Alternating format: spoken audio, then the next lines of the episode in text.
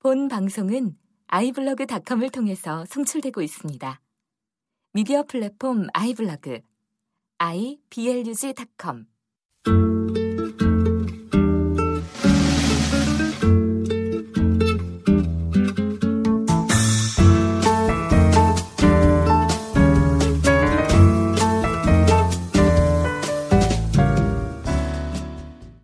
그러니까 미국에서 많이 듣고 2위가 미국이에요. 1위가 대한민국, 2위 미국, 3위가 일, 일본, 일본? 어. 어. 4위 막 아프리카 이런 지역에서 들으시는 분들이 있으시고요. 네, 잘못 잘못 클릭하신 것 같은데 세계 순위에 들어가 있나? 아무튼 아프리카 뭐 기타 등등의 전국 전 세계에서 듣고 있는 방송입니다. 네, 어, 후기를 몇 가지 좀 나눠보려고 하는데요. 이번에 후기 쓰, 써주신 분들이 너무 정성스럽게 써주셔가지고 어, 맞아요. 사연만큼 깁니다 후기가. 네, 그래서 좀 나눠보도록 하겠습니다. 저부터 읽을까요? 네, 네, 메이님. M-A-Y, 메이님.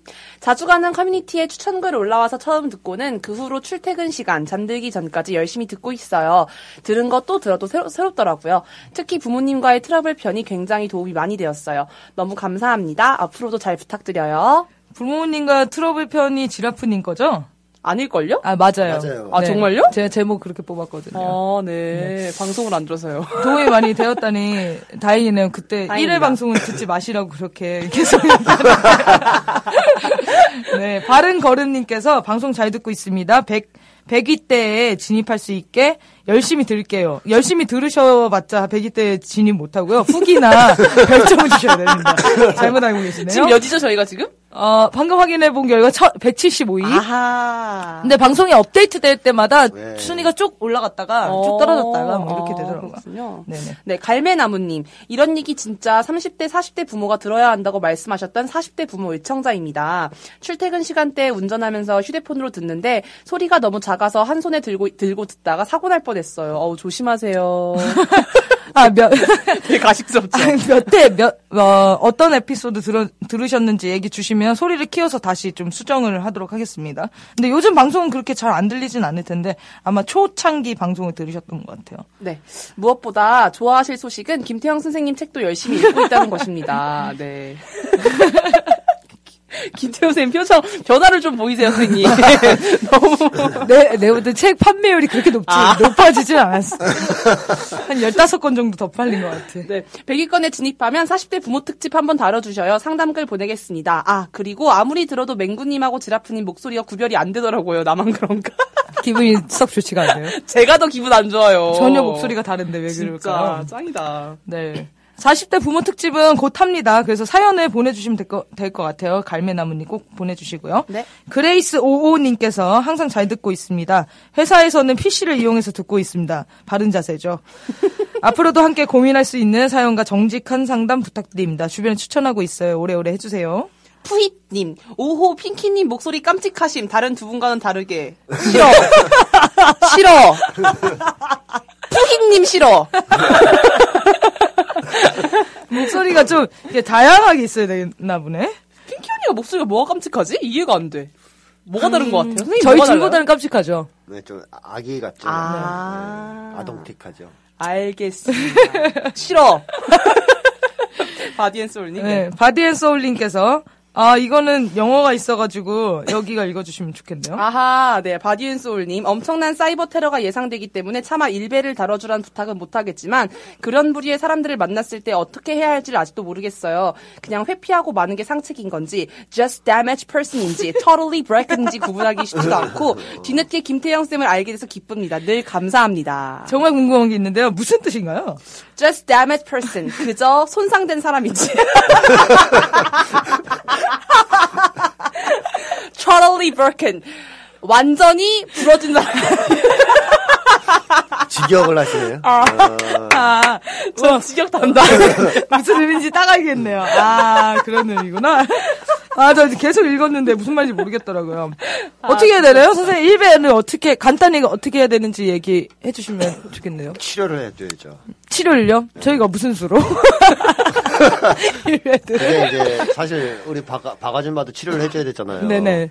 근데 치료 안 받으려고 그래요. 그 사람들 특징이. 음. 그래서 치료를 받을 수밖에 없는 조건을 만들어줘야 되는 거죠. 음. 네.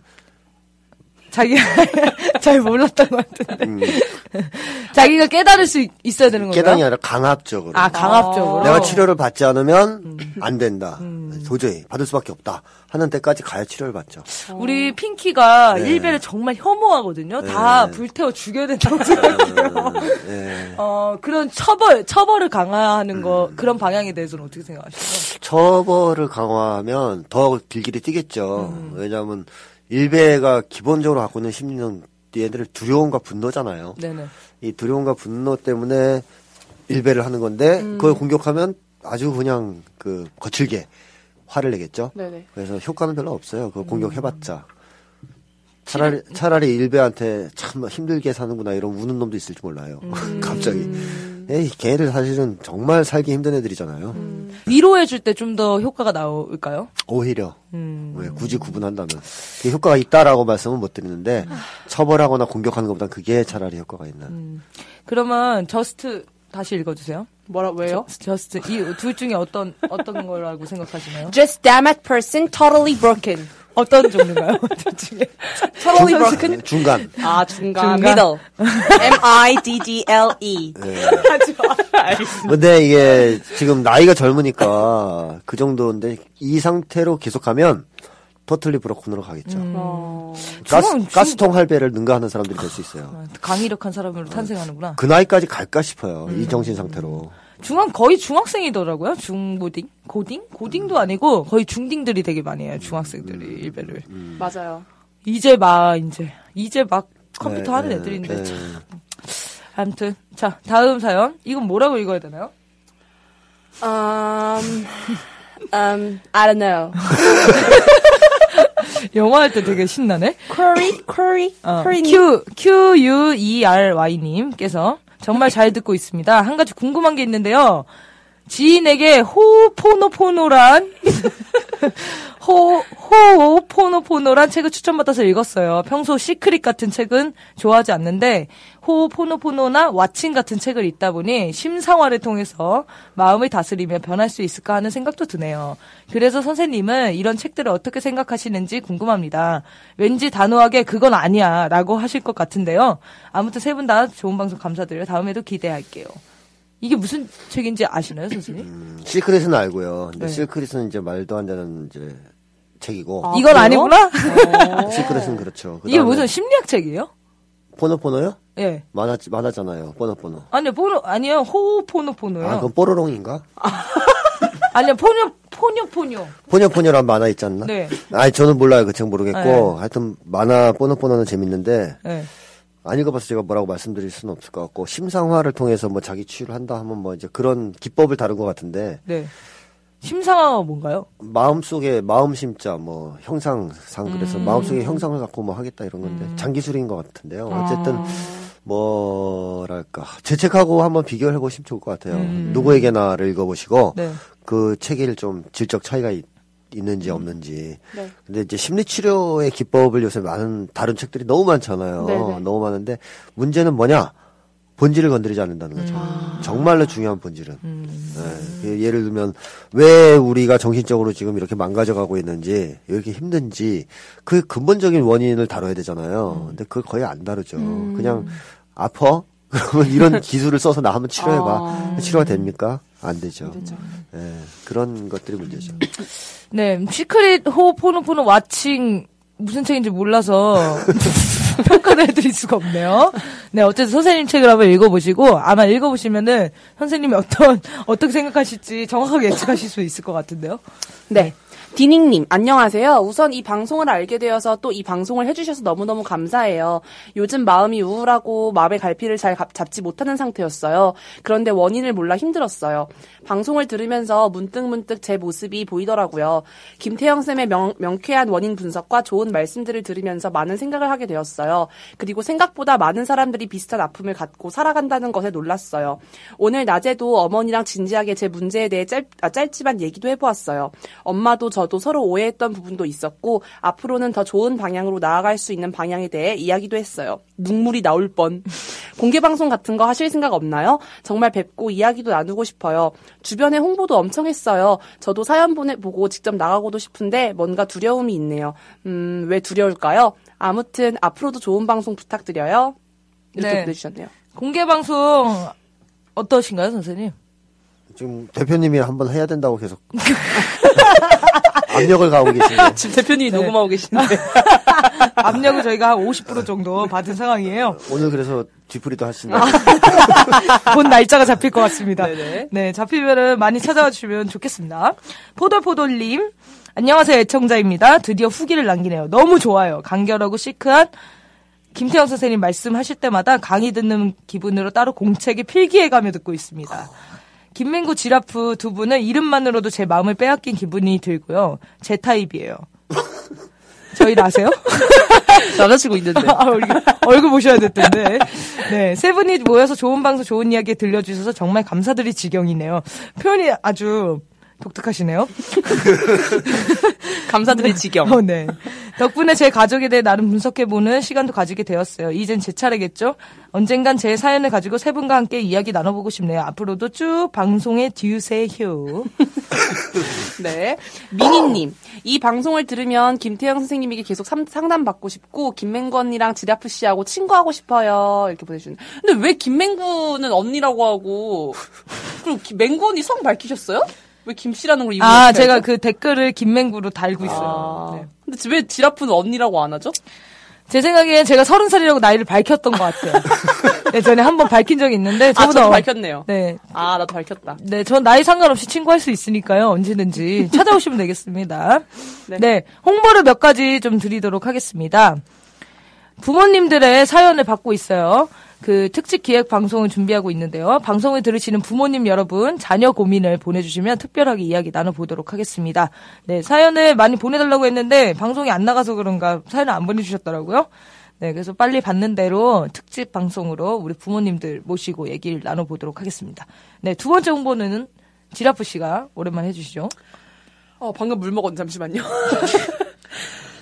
두 번째 홍보는 좋은 강연이 있어서 말씀드릴게요. 4월 16일 7시 30분 조계사 전통문화 예술 공연장에서 재미동포 아줌마가 또 북한에 가다라는 제목으로 신은미 선생님의 강연이 있습니다. 분단 트라우마에 갇혀있는 우리들에게 생생한 북한의 이야기를 듣고 볼 수 있는 기회입니다. 재미동포들은 북한에 여행을 자유롭게 갈 수 있다, 있다고 하더라고요. 그래서 더 생생하게 들을 수 있다는 것이 정말 좋은 것 같습니다. 분단 트라우마에 대해서 선생님 잠깐 설명 좀 부탁드릴 수 있을까요? 네, 제가 트라우마 한국사에서 그 정의를 했었던 거죠. 네, 네, 그렇죠. 근데 거기서 여러 가지 얘기를 했는데 이제 분단 트라우마 핵심은 극우 세력에 대한 공포증이죠. 아, 맞아요. 그래서 극우 보수 세력에 대한 공포증입니다. 어떤 공포증이냐면 이 극우 보수 세력이 우리가 자유롭게 혹은 우리의 인간다운 권리를 실현하기 위해서 어떤 말이나 행동을 하려고 그러면 우리를 뻑하면은 빨갱이, 음. 좌익, 아니면 뭐 종북 이렇게 몰아가잖아요. 네네. 거기에 대한 공포예죠. 네.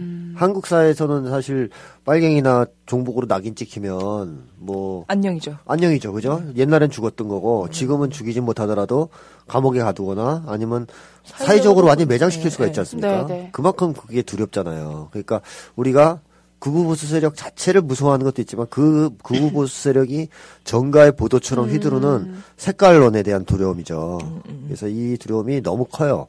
예를 들자면은 천안함 사건이 터졌을 때 사실 사람들이 정말로 무서워했던 건 뭐냐 하면 그게 북쪽 소행이 아니다라고 말하는 것에 대한 두려움이에요. 네. 아, 그렇지 않아요? 네. 그러니까 이제 김영옥 교수님 같은 분은 그 국방부의 발표를 보고 0.0001%도 믿을 수 없다. 아. 뭐 이렇게 말씀을 하셨지 네네네. 않습니까? 그리고 뭐 저도 뭐 이제 읽으면서 그랬어요. 우리가 쪼다냐? 뭐 이제 국민 의 지능을 테스트하는 중이냐? 뭐 이런 생각이 들 정도로 네. 허접한 발표인데 우리나라 사람들이 다 바보가 아닌데 그걸 믿잖아요. 왜 믿냐면 무서우니까. 아니라고 얘기. 아니라고 얘기하면 종북이니까 되니까 이번에 또 비행기 떨어졌는데 또 이제 그 싸움이 또 시작됐어요. 네. 그걸 또 안 믿기 시작하면 종북이 되잖아요. 아, 믿, 정말 믿자니 믿고 정말 싶- 믿고 싶은데 믿을 수가 없어. 믿자니 우리가 지능을 떨어뜨려야 되는데 이 지능이 어- 낮아지냐고 억지로 제가 바보가 되고 싶은데 바보가 될 수가 없거든요. 그러니까 바보가 되는 것이 불가능한 사람들은 안 믿게 되는데 안 믿으면 그 공포가 생기는 거죠. 아 종북으로 몰리겠네 이러다.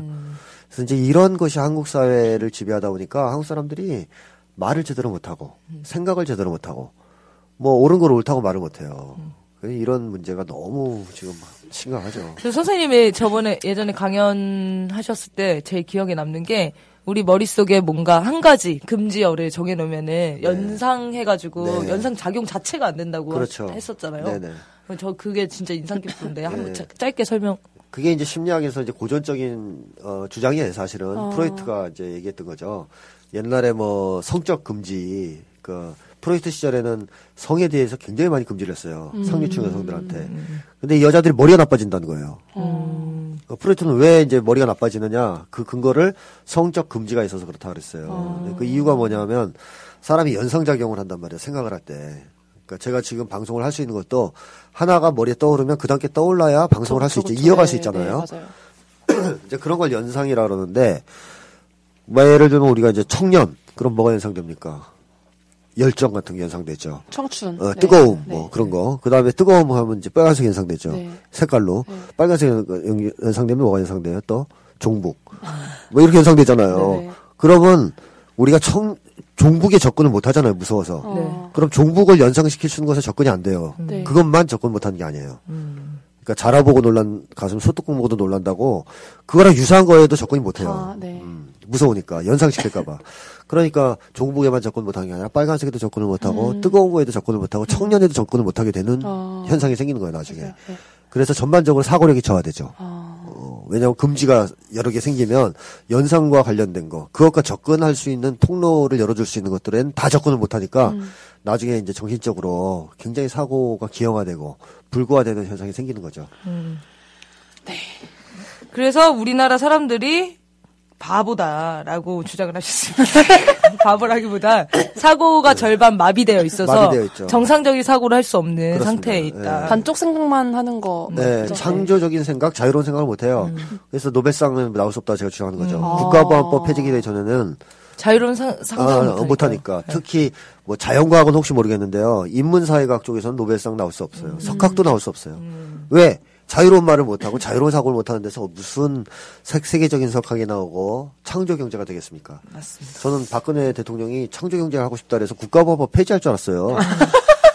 아, 그런 뜻인가 엄청난 보다. 창조 경제를 불러일으킬 어. 수 있었는데. 근데 국가법법 폐지하기는 그냥 내란 음모를 조작하는 거 보니까 야 이게 창조 경제를 할 생각이 전혀 없구나 하는 생각이 들더라고요. 네.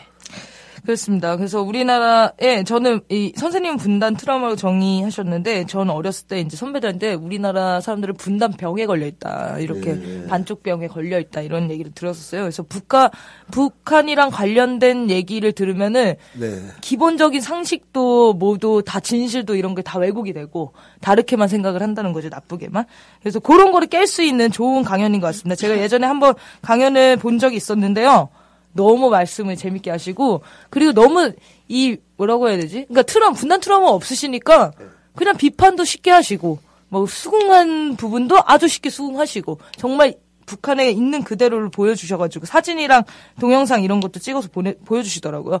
불법이 아닌가 봐요. 동영상 찍고 이런 게. 그 슈퍼 그 북한에 있는 슈퍼를 가서 장 보는 걸 그냥 동영상으로 찍어서 보여주시더라고요. 그럴 정도로 이제 정말 생생한 지금의 북한의 모습 볼 수 있으니까요. 강연을 꼭 들으러 가시면 좋을 것 같습니다. 이 참가 신청은요. 010-9789-4815 010-9789-4815로 이름이랑 연락처를 보내주시면 바로 참가 신청이 되고 당일 4월 16일 7시 30분에 조계사로 가셔서 강연을 들으시면 되겠습니다. 네, 좋은 기회니까 꼭 많은 분들이 들으셨으면 좋겠네요. 조계사가 어디 있어요?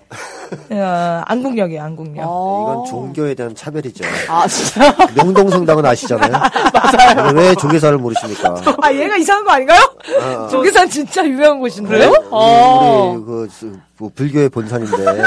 조계산 정말 유명해요. 저 솔직히 시골에 있는 데인 줄 알고 어떻게 가지 아. 생각했습니다. 저기 종로경찰서에 옆에 아, 있어요. 그렇군요. 죄송합니다. 네, 네, 네, 엄청 도심에 있습니다. 네, 우리. 우리 부- 아시아 종교에 대해 좀 애정을 가져주세요. 서양 종교에만 너무. 어, 순복음교회 어딘지 아세요? 그건 여의도 있잖아요. 이거 봐. 이거 아주 아, 그거는 그 목사. 때문에 다 알아요, 알아요. 그 목사 누구야? 조, 조, 조 누구야? 아니 불교에도 아주 유명한 저기 스님들이 아, 많으시잖아요. 그래요? 누구, 누구 있는데요? 넘어가겠습니다. 저희 집은 대대로 불교를. 네, 그러면 어, 이어서 이제 본격적인 사연을 읽어보는 시간을 가질 텐데요. 너의 금메일, 그 이메일 시간입니다. 이메일로 받은 사연을 분석해보는 시간이죠. 그래서 메일을 보내주셨는데요. 사연이 어마어마하게 길게 보내주셨어요. 그죠? 아, 저 요약하느라 힘들었습니다.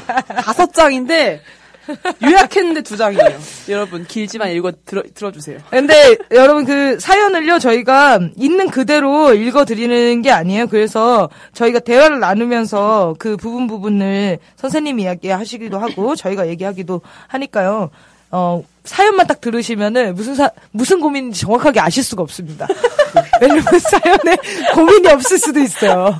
네. 아 왜요? 저잘 요약해서 나와요. 네, 아, 아, 네, 놀라지 마시고. 자, 이러면 사연 읽어드리도록 하겠습니다. 네. 안녕하세요. 저는 20대 후반의 평범한 직장 여성입니다. 일단 한마디로 말씀드리자면 저는 제가 사회 부적응자 같아요. 늘 관계는 그 순간만 유지될 뿐 벗어나게 되면 바로 단절되어 버리고 말아요. 올해로 입사 4년차가 되었지만 저는 아직도 저희 팀에 적응을 못하고 있어요. 다른 사람들이 들으면 그게 뭔 소리야 라고 할 것 같긴 한데 그래도 최대한 쉽게 말씀을 드리자면 제 상황은 이래요. 기본적으로 제 연차 정도가 되면 이 정도는 알고 있어야지 하는 수준들을 전혀 모르고 있어요. 그럼 열심히 해야 되는 걸 알고 열심히 하고 싶은데 열심히가 안 되어져요. 무슨 말인지 이해가 되시나요? 아니요. 다시 읽을게요. 제가 공부를 해서 이해를 하는데 걸리는 시간이 어느 정도 있는데 그런 부분이 너무 많으니 애초에 엄두가 안 나는 것 같아요.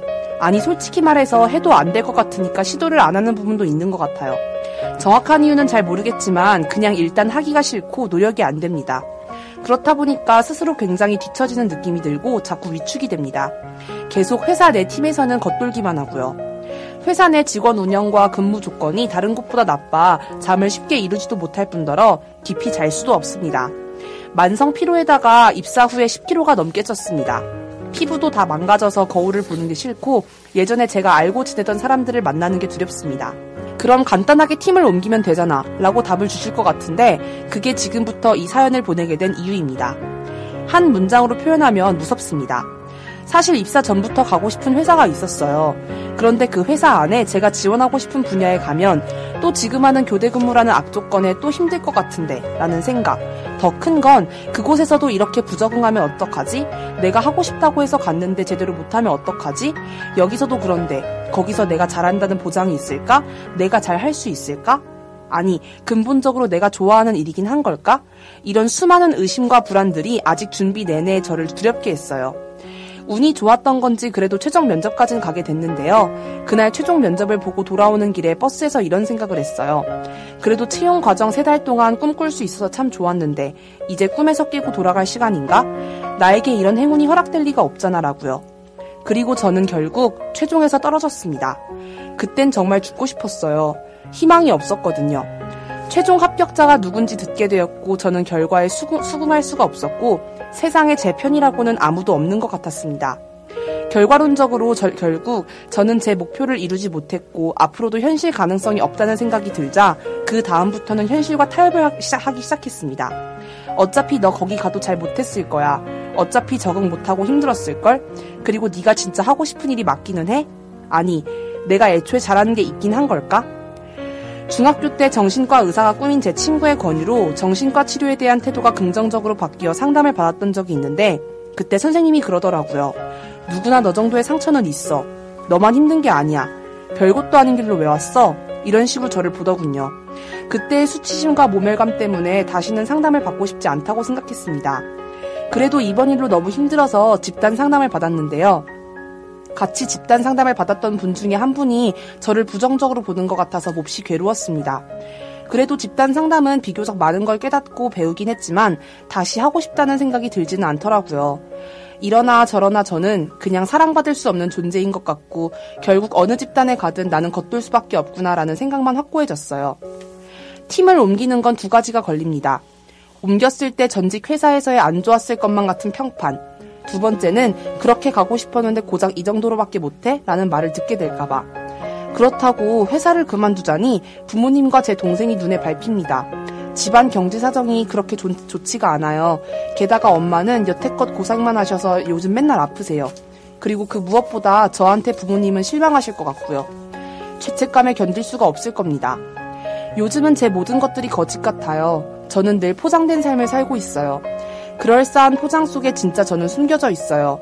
사람마다 보여준 포장지가 달라서 사람들을 만날 때마다 고민을 하게 됩니다. 이 모든 것이 저를 벼랑 끝으로 몰고 가고 있어서 죽고 싶기도 하지만 죽었을 때에 대한 부모님의 죄책감, 그리고 나를 위해 울어줄 리가 아무도 없을 것 같아 억울해서 그게 너무 두렵습니다. 내일이 나아질 것 같지 않다는 게 아니 오히려 더 악화될 것이라는 생각에 잠을 자는 것이 두렵습니다.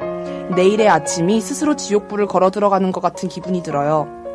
남들은 저에게 자신감이 있어 보인다는 말을 하지만 실상은 그것과 달라요. 저에 대한 확신이 부족해서 남들이 하는 거에 비해 조금은 더 하고 좋은 결과를 얻는 것 같지만 그렇다고 막 열심히 하진 않아서 무얼 해도 1, 2등이 제 몫은 아닌 거. 무슨 말인지 아시나요? 아니요. 그래서 3, 4등을 하면 열심히 안 했는데 3, 4등을 해서 저보다 뒤처진 친구에 대한 미안함. 거기다가 1등은 내 몫이 아니구나. 난 정령 스포트라이트는 받지 못하는 거구나라는 자괴감. 이런 두 가지 마음이 동시에 들어요. 그럼 내가 그렇지 뭐. 그래, 내 수준은 이거야. 라고 생각하게 되는 거예요. 이만큼만 하자. 이 이상하면 재능이 많이 없다는 걸 들키지도 않고 난 못하는 게 아니라 안 하는 거야. 적당히만 하자. 아예 열심히 해서 실패해버리면 일어서지도 못할 것 같고 돌아올 곳도 없을 것 같고 다른 사람도 이런가요? 다른 사람들도 이렇게 자기 비하와 자기 학대를 하나요? 저는 여태껏 네가 열심히 안 해서 그런 거야. 그러니까 벌 받는 거야 라고 생각했던 것들이 자아 성찰이라고 생각했거든요. 근데 어느 순간부터 이거는 자아 성찰이 아니라 자기 학대 같아요. 근데 분명 저는 저를 사랑하고 있거든요. 근데 또 저는 저를 혐오해요. 어떤 게 진짜 저인지 모르겠어요. 온전한 저를 알고 받아들이고 잘하는 것과 좋아하는, 것을 찾고 싶은데 어디서부터 어떻게 시작해야 할지 모르겠어요. 저 어떻게 해야 할까요? 아무쪼록 두서없이 긴 글 읽어주셔서 감사합니다. 이렇게 보내주셨네요. 네. 정말 호- 혼 혼란스러운 상태이신 것 같아요. 많이 많이. 지금 제가 보니까 고민이 11가지예요. 제가 11문단으로 잘랐습니다, 지금. 고민, 고민마다. 진짜 다른 거죠 지금 네, 네. 고민들이. 뭔가 하나 통 또 이렇게 관통하는 고민 같은 게 있는 건가요, 선생님? 뭐 있겠죠. 선생님은 어느 때보다 필기를 많이 하셔 많이 해서 오셨어요. 아이고. 근데 이게 이제 진행하는 방식이 매일 이제 제가 얘기를 막 이렇게 설명하는 방식으로 하는 재미가 없잖아요. 네. 네. 그러니까 궁금한 거 질문을 좀 먼저 하시고 네. 아, 어, 네. 두 분이 읽다가 그래야 나중에 제가 무슨 일이 생기면 대신 상담을 하시지 않겠습니까? 아니 선생님 무슨 일 생기시면 이 방점 방송을 잡을 거야. 오실 때까지 계속 기다려야지 거기 앞에서. 어, 이런 실력이 향상돼야 되는 거죠. 그래서 궁금한 게 있습니다, 선생님. 네. 이러 어 어쨌든 왔다가 오락가락 하시잖아요. 이것 이건 거 같기도 했는데 이것도 아닌 것 같고 저건 거 같기도 했는데 저것도 아닌 것 같고. 근데 지금 이 고민의 지점들이 너무 여러 개잖아요. 네. 회사에서도 있고 가족 관계, 친구 네. 관계 막 이런데 네. 이게 지금 관통하는 진짜 가- 고민이 한 가지라도 있는 건가요? 한 가지는 크게? 알겠지만 기본은 같죠. 같은 데서 파생되는 거죠. 네. 네, 네. 도저히 모르겠습니다. 사회 부적응 이거 딱 맞는 것 같은데요? 사회 부적응자에서 다 오는 거 아닌가요? 부정의 그런 느낌은 아닌 것 같아. 저도 사실 사회 부적응자거든요. 아. 어, 저 대단한 부적응자죠. 제가. 개콘을 모르시는 거 보면 맞습니다. 네, 맞죠. 사회 도피 도피. 네. 저- 농담입니다, 선생님. 네. 저, 아니 택시 타고 저 청와대 통행이 어- 왜 어떻게 가능하냐고 물어봐서 사람들이 그 신고할 뻔했어요 택시 기사가 간첩인 줄 알고. 아 왜요? 왜요? 왜요? 제가 대학 때는 청와대 주변으로 택시가 못 갔거든요. 아 요즘은 청와대 거기 코앞까지도 가요 네, 가잖아요. 걸어서. 예. 그래서 제가 그 얘기를 한 거죠. 타고선 어, 어떻게 언제부터 여길 다닐 수 있는 거야? 아. 청와대를 그랬더니 이제 택시 많이 기사가 놀라셨겠다. 이놈은 간첩이구나. 근데 이 사회 부적응의 증거입니다. 근데 어쨌든 제가 옛날부터 사회 부적응자였습니다. 사회 부적응자라는 게 뭐냐면 쉽게 하면 사회 다수의 흐름에 못 쫓아가는 거잖아요. 네. 사회 다수에. 근데 사회 다수의 흐름에 못 쫓아가는 것이 과연 나쁜 것이냐 하는 문제를 생각해 볼 필요가 있죠. 그 사실 여러 심리학자들은 심리 치료의 목적을 사회 적응하는 걸로 이제 설정해 놓거든요.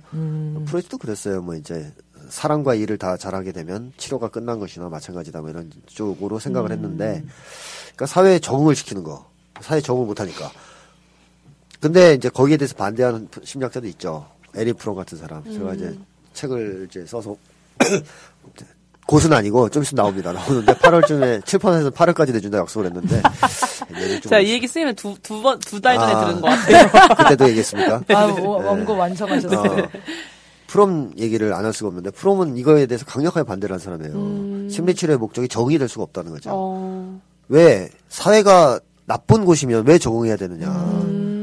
예를 들어서 히틀러가 지배하는 독일이에요. 어. 근데 그 히틀러 시스템에 적응을 못해요. 파시즘에. 네. 그러면 정신병자입니까 그 사람이? 아니죠. 아니잖아요. 네.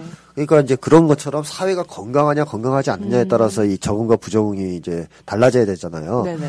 그러니까 사회가 문제가 있으면 적응을 못하는 건 당연한 겁니다. 어, 그래서 오히려 건강한 거 아닌가요? 건-? 오히려 건강하다라고도 보는 거죠. 근데 건강할 수만도 없어요. 그 부적응이 괴로우니까. 어, 그래서 이제 프롬은 어떤 표현까지 쓰냐면 비정상적인 사회에서의 정상인이 겪는 신경증 이런 이제 표현을 썼단 말이죠. 어, 그러니까 비정상적인 사회에서 정상인은 신경증이 안 걸릴 수가 없다는 거죠. 그러니까 부적응자라는 사실 자체에 대해서 사실은 그렇게 고- 두렵게 만들고 음, 또 그것이 문제인 것처럼 만든 것은 이 엉터리 심리학들 음. 그 다음에 이 사회예요. 사회가 적응 못하면 자꾸 뭐라 하니까. 근데 이제 사실 적응을 못하는 것 자체는 문제가 안 되고 적응을 못하는 게 어떤 식으로 적응을 못하느냐. 음. 그러니까 이 잘못된 시스템에 적응을 못하는 거냐. 내가 이제 괜찮아서 음. 아니면 괜찮은데 상황에 내가 적응을 못하느냐 하는 걸 따져봐야 되는 거죠. 아. 일단 무조건 부적응이 나쁜 건 아니고. 네네. 자, 이분은 어쨌든 지금 적응을 잘 못하고 있는 문제가 있어요. 그죠? 표면적인 문제입니다. 적응을 잘 못한다.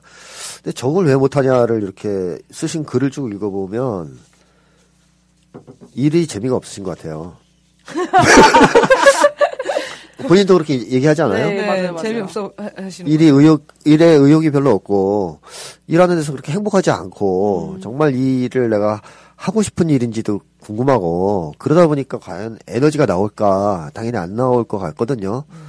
그거 하나가 큰 문제가 있는 것 같아요, 일단. 이 일 자체가 그렇게 재미있어서 의욕을 느낄 수 없다, 의욕을 가질 수 없다는 게 좀 문제인 것 같거든요. 네. 근데 이제 그렇다면은 많은 직장인들이 그런 얘기를 하실 수 있죠. 이 방송을 듣는 직장인들이 일이 재밌어서 하는 인간도 있냐? 어. 이런 얘기 하시는 분들도 있을 수 있어요. 그러니까 야, 다 밥 먹고 살기 위해서 살아남으려고 일을 하지. 누가 일을 재밌어서 하냐. 그렇게 배부른 소리 하지 마라. 이런 얘기 하시는 분들 꼭 있죠. 네, 그렇죠. 저희 아빠. 아, 네, 그러시죠. 제가 지금 안 그래도 그 염두에 두고 말씀을. 근데 사실 원래는 일이 재밌어야 돼요. 그쵸, 맞아요. 왜, 냐하면 사람이 태어나서 이제 어른이 되면 말이죠. 결국 삶에서 제일 중요한 건 일이거든요. 근데 이 일에서 기쁨을 못 느끼면 왜 살아야 됩니까? 뭐 이제 뭐 밥을 먹을 수 있기 위해서 살아야 되는데 뭐 밥 먹는 게 중요해요? 아까 밥 먹었는데 맛 별로 기분이 안 좋던데. 그러니까 밥 먹는 것 자체가 목적일 필요는 없어요. 네. 그리고 그거에 대해서 만족을 못 느껴 사람이 밥만 잘 먹는다고. 근데 결국 일이 즐거워야 되고 일에서 행복감을 느껴야 되는데 왜 도대체 이 한국 사회 나아가 이제 이 자본주의 사회에서 사람들이 일에서 만족과 행복을 잘 못 느낄까 하는 문제가 있죠. 네.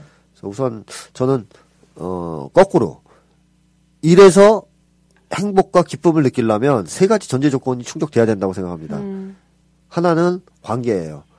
음. 일하거나 일을 하는 과정에서 좋은 관계 속에서 일을 해야 됩니다. 음. 나쁜 관계 속에서는 정말 행복할 수가 없어요. 이거는 이제 미국의 심리학자들도 많이 조사를 해봤거든요. 직장인 대상으로. 음. 어떨 때 제일 행복하냐, 직장 생활이. 관계가 좋을 때라고 다 답해요. 오. 네. 관계가 나쁘면 제일 힘들다 그러고. 네. 그러니까 이제 일할 때 동료 관계가 굉장히 중요하다는 거죠. 뭐 상사야 이제 그지 같은 놈이면 이제 뭐 동료끼리 뭉쳐서 뒷담화 까면 되니까. 음. 자, 그렇다면 동료 관계는 좋아야 돼요. 그러니까 관계가 일단 중요하죠. 두 번째는 권리가 있어야 돼요. 음. 일에. 그러니까 다시 말하면 주인의식이라는 거 있지 않습니까? 주인의식. 그러니까 제가 옛날에 이제 뭐 한때 이제 뭐 그런 거 할 때 뭐 그런 거라 하면 노동운동 한다고 네. 이제 취직해봤는데 그 회사의 이제 사장이 좀 골 때리는 인간이에요. 오후가 되면 배가 고프단 말이에요. 점심 먹어도. 그쵸, 그쵸. 굉장히 힘들어요. 일이 힘든 거니까. 근데 간식으로 빵하고 우유를 주는데 그게 굉장히 소, 소중해요. 그 시간에는. 그 그지 같은 얼마 안 되는 빵 있죠. 삼립식 빵. 요새 네네. 파나? 하여튼 삼립식 빵? 네. 예, 옛날 구닥다리 빵이 있어요. 네. 요새는 이제 그, 그 슈퍼마켓 가면 앞에 막 쌓여있는 어. 그빵 있죠. 제일 싸구려. 그런 빵과 우유 하나를 주는데 그게 굉장히 중요해요. 그 시간에 앉아서 잠깐 먹는 게. 음. 근데 이 사장이 줬다 안 줬다는 거예요, 이걸. 음. 자기 기분에 따라. 어. 자기가 기분 좋은 날은 안 주고, 아니, 좋은 날은 주는구나, 참. 주고, 어떨 땐 맥주도 줘요, 기분도. 어. 그 기분 나쁜 날은 안 줘, 이틀씩. 그러니까, 어, 그 당시 일하던 노동자들이 모여서 뭐 욕한 게 뭐냐 하면, 아, 이 새끼 주지 않으려면 차라리 더러움 안 주면 좋겠다 이거예요. 음. 그럼 우리 돈으로 그냥 사 먹지. 우리가 돈이 없는 것도 아니고, 그냥 우리가 사 먹고 마는데, 주니까 어떤 때는 줄 거라고 예상하고, 안 사는데 안 주면 굶어야 되고, 음. 굶는 것만이 중요한 게 아니라 기분이 더럽다 이거예요. 네. 그래서 아이 정말 그 뭐 어쩌고저쩌고 하면서 사장만 없으면 이제 뒤에서 막 씻고 그랬거든요. 되게 짜고 그래가지고 짠돌이라고 별명도 짠돌이었는데. 근데 문제는 그런 거죠. 그런 회사 분위기에서는 의욕이 안 생기지 않습니까? 아, 일하는 게 네. 사람들이 막 이제 술 먹고 늦게 나오고 뭐 이제 일도 좀 타만하게 하기도 하고 그래요. 네. 근데 그 회사를 인수를 해버렸다 나중에. 음. 그 사장이 이제 야 니네가 운영해라 나 딴 거 할래 어. 사라져. 그러면 그 사람들은 어떨 것 같아 그 다음부터. 일을 너무너무 즐겁게 하겠죠. 자기 자기 일이잖아요. 자기 일이고 어, 돈 생긴 거 다 이제 같이 공평하게 분배하고 사회주의를 하는 거 아니에요. 작은 데서 어. 네. 작은 데만 그런 식으로 되면은 확실하게 이제 권리가 생기는 거고 자기가 어. 회사에서 책임감도 놀라가겠죠. 물론 망하느냐 흥하느냐가 자기 책임이니까 음. 그렇지만 어쨌든 자기가 주인이라는 생각은 든단 말이죠. 음. 그러면 일에서 행복과 보람을 느낄 가능성이 높아요. 그래서 사람들이 자영업하고 싶어 하는 거거든요, 한편으로는. 어. 음. 회사 다닐 때는 주인은 아니란 말이에요, 자기가. 어떻게든. 그쵸, 고용인이지. 그러니까 나오면 자기가 주인이니까 주인으로서의 그런 책임감과 주인으로서의 권리를 누려보고 싶은 거죠. 네. 맨날 고용인으로 있다 보니까. 근데 문제는 나오면 장사가 안 돼서 망한다는 거. 이 한국 사회에서. 그게 문제긴 하지만 어쨌든 그래서 이게 미국에서 또 옛날에 그런 실험 같은 것도 해봤는데 공장에 노, 이제 일하는 근로자들을 대상으로 근로자들한테 그런 거 정도를 준 겁니다. 그러니까 이 일을 할 때 그 사람들이 회의를 해가지고 협의를 해가지고 이 일에 대한 평가를 하거나 뭐 이렇게 협의를 해서 의견 같은 게 나오잖아요. 이 작업할 때 이런 걸 좀 바꿨으면 좋겠다 이런 거를 하면 그걸 토론해서 반영을 시켜준 거예요. 그러자 생산성이 확 올라간 겁니다. 어. 생산성이 확 올라가고 동료들 사이 관계도 좋아지고 음, 음, 음. 어, 그러니까 심리학 실험입니다라고 얘기했지만 이 사람들은 또 그 자체를 또 좋아했어요. 어. 우리가 굉장히 중요한 실험에 음. 어, 참가하고 있다는 자부심도 생기고 하니까 이제 굉장히 즐겁게 공장 이 생활을 했다는 겁니다. 그 전까지는 굉장히 이 사람들이 회사 일을 싫어하고 나태하고 그랬거든요. 그래가지고 사람이 정말 일을 행복하게 하느냐 열심히 하느냐 하는 걸 좌우하는 것 중에 하나는 그 주인의식이에요. 그러니까 주인의식을 얼마나 줄수 있느냐. 그러니까 주인의식을 주려면은 어쨌든 권리를 줘야 되는 거잖아요. 근데 우리 한국 사회 같은 경우에는 권리를 잘 안 준단 말이죠. 고용자들한테는 적어도 피고용자들한테는. 그래서 노조를 만드는 건데 노조 만들면 또 탄압을 해요. 네. 사실은 회사에서 노조를 장려해야 되거든요. 제가 볼 때 생산성을 올리려면 어. 노조를 장려하고 맞아. 노조가 건강한 쪽으로 발, 발전할 수 있도록 적극 도와줘야 돼요. 그래서 어용 노조화 되거나 귀족 노조화 되면 비판하고 회사에서. 그래서 노조가 아주 그 뭐라 그럴까 정말 진실한 의미에서 어 거기 노동자들을 위한 노조가 되면 회사 생산성도 올라갑니다. 제가 볼 때. 근데 그 생각이 짧아가지고 다 탄압하죠. 자 그리고 네뭐 말씀하시기에. 네, 아, 듣기 진짜 들켰네요. 아니, 그, 그 뭐지, 이, 이분이 회사, 지금 오늘 방송이 다 회사원 특집이라고 아까 회의할 때 들었는데, 네. 이거 파- 선생님 말씀 주인 그 권리 네. 말씀하시면서, 옛날 무한도전을 봤는데 관상 특집 보셨나요, 언니? 네. 관상 특집에서 이제 서로 이제 막 이렇게 꼬리 물게 하면서 빼, 뺀 그런 게 있는데 종로 일가에서 이제 지나가는 이제 회사원한테 종로에서 일하면 일하는 회사원이면 그래도 좀 약간 연봉도 좀 받는 회사원 아닌가요? 그 회사원한테 막 아이 지금이 뭐 조선 시대야 뭐 벌써 이렇게 됐어 이러면서 자네는 뭐 뭐 하나 직급이 뭐야 이러면서 뭐 광대 양반 뭐 상인 막 이렇게 하는데 갑자기 그분이 노예요 이러는 이러는 거예요. 어. 근데 그거 딱 보는데 모든 이분뿐만 아니라 모든 지금 회사원 특히 지금 종로 종로에서 종로에 있는 회사에 다니는 회사원이 본인을 노예라고 표현하는 게 되게 시사하는 바가 크지 않을까라는 생각이 들어서. 어, 뭐 훌륭한 말씀하셨습니다. 감사합니다. 그러니까 쉽게 얘기하면 안다는 거죠 사람들이. 그러니까, 예. 자기 상태를. 그리고 이미 막스가 얘기했지 않습니까? 자본주의 사회에서 노동자는 임금 노예라고. 네. 그러니까 이제 그거는 그분들이 이미 알고 있는 거죠. 자본은 안 읽었어도. 어, 그러니까 현실에서 살면서. 안타깝네요. 그러니까 이게 바뀌기 위해서 사실 경제민주화 하려고 했던 거예요 작년에 대선 때 그래서 뭐 처음에 민주당에서 경제민주화를 하겠다 그러니까 표를 다 잃게 생겼거든요 어. 그러니까 이제 박- 박근혜도 박근혜도 한다고 한다 그랬죠 바로 바- 폐기했죠. 어, 당선되고 안 하잖아요. 그러니까 이게 내년에도 또 그럴 거야 아마. 야당에서 우리 사회주의 할 거야 그러면 새누리당도 사회주의, 우리도 사회주의 할 거야. 그런 얘기할 겁니다. 아마 분명히. 그래서 사회주의자 박근혜가 될 텐데, 당선되면 안 하겠죠. 뭐 이런 패턴이 반복될 거예요. 그래서 이제 이 거짓말쟁이들을 어떻게 했으면 해야 되는데, 자, 어쨌든, 우리가 이 경제 문제에 대해서 자본주의에서는 통제권을 완전히 상실했어요. 노동자들도 그렇고 재벌이 다 하잖아요, 알아서. 네. 그리고 그 그러다 보니까 우리는 또 재벌만 바라보면서 재벌이 한국 경제를 살려주기를 기대하는 거지 같은 근성도 가지게 됐고. 근데 사실은 그렇지 않아요. 이 경제도 자기가 주인이 돼야 되거든요, 원래는. 근데 그런 이제 사회적 으로 그런 변화 이런 게 있으면 좋은데 현재로서는 좀 어렵고. 근데 어쨌든 작은 데서라도 아까 얘기했지만 그 작은 실험도 네. 어쨌든 삶의 기쁨, 노동의 기쁨을 올려주지 않습니까? 네네. 그러니까 우리가 사회 전체의 시스템을 바꾸진 못하더라도 자기 다니는 회사에서도 이런 권리가 권한이 좀 친장되고 관계가 좋아지면 일할 때 즐거움이 더 올라갈 수 있다는 거죠. 그다음에 세 번째로 또 필요한 요건이 자기가 하는 일에 사회적으로 가치가 있는 일이어야 돼요. 음. 그러니까 지하에서 그 모형 비행기 같은 거 만들어 날리고 그러면 그 배터리 이제 북쪽 거 사다가 끼고 이렇게 해서 모형 비행기 이런 거 날리고 그러면 그건 사회적 가치가 없어요 사실. 그렇지 않아요? 무인기. 어, 무인기 같은 거 날리고 그러면 그 아니면 뭐 그 어뢰에다 1번 이런 1호 이런 거 쓰고 있는 일 이런 거 사회적 가치가 아, 없는. 일이 예, 사회적 누군가 가치 썼, 썼겠구나. 어, 누가 썼겠죠. 그러니까 사회적 가치가 없는 일이란 말이에요. 그러면 보람을 느낄 수가 없어요, 사람이. 네.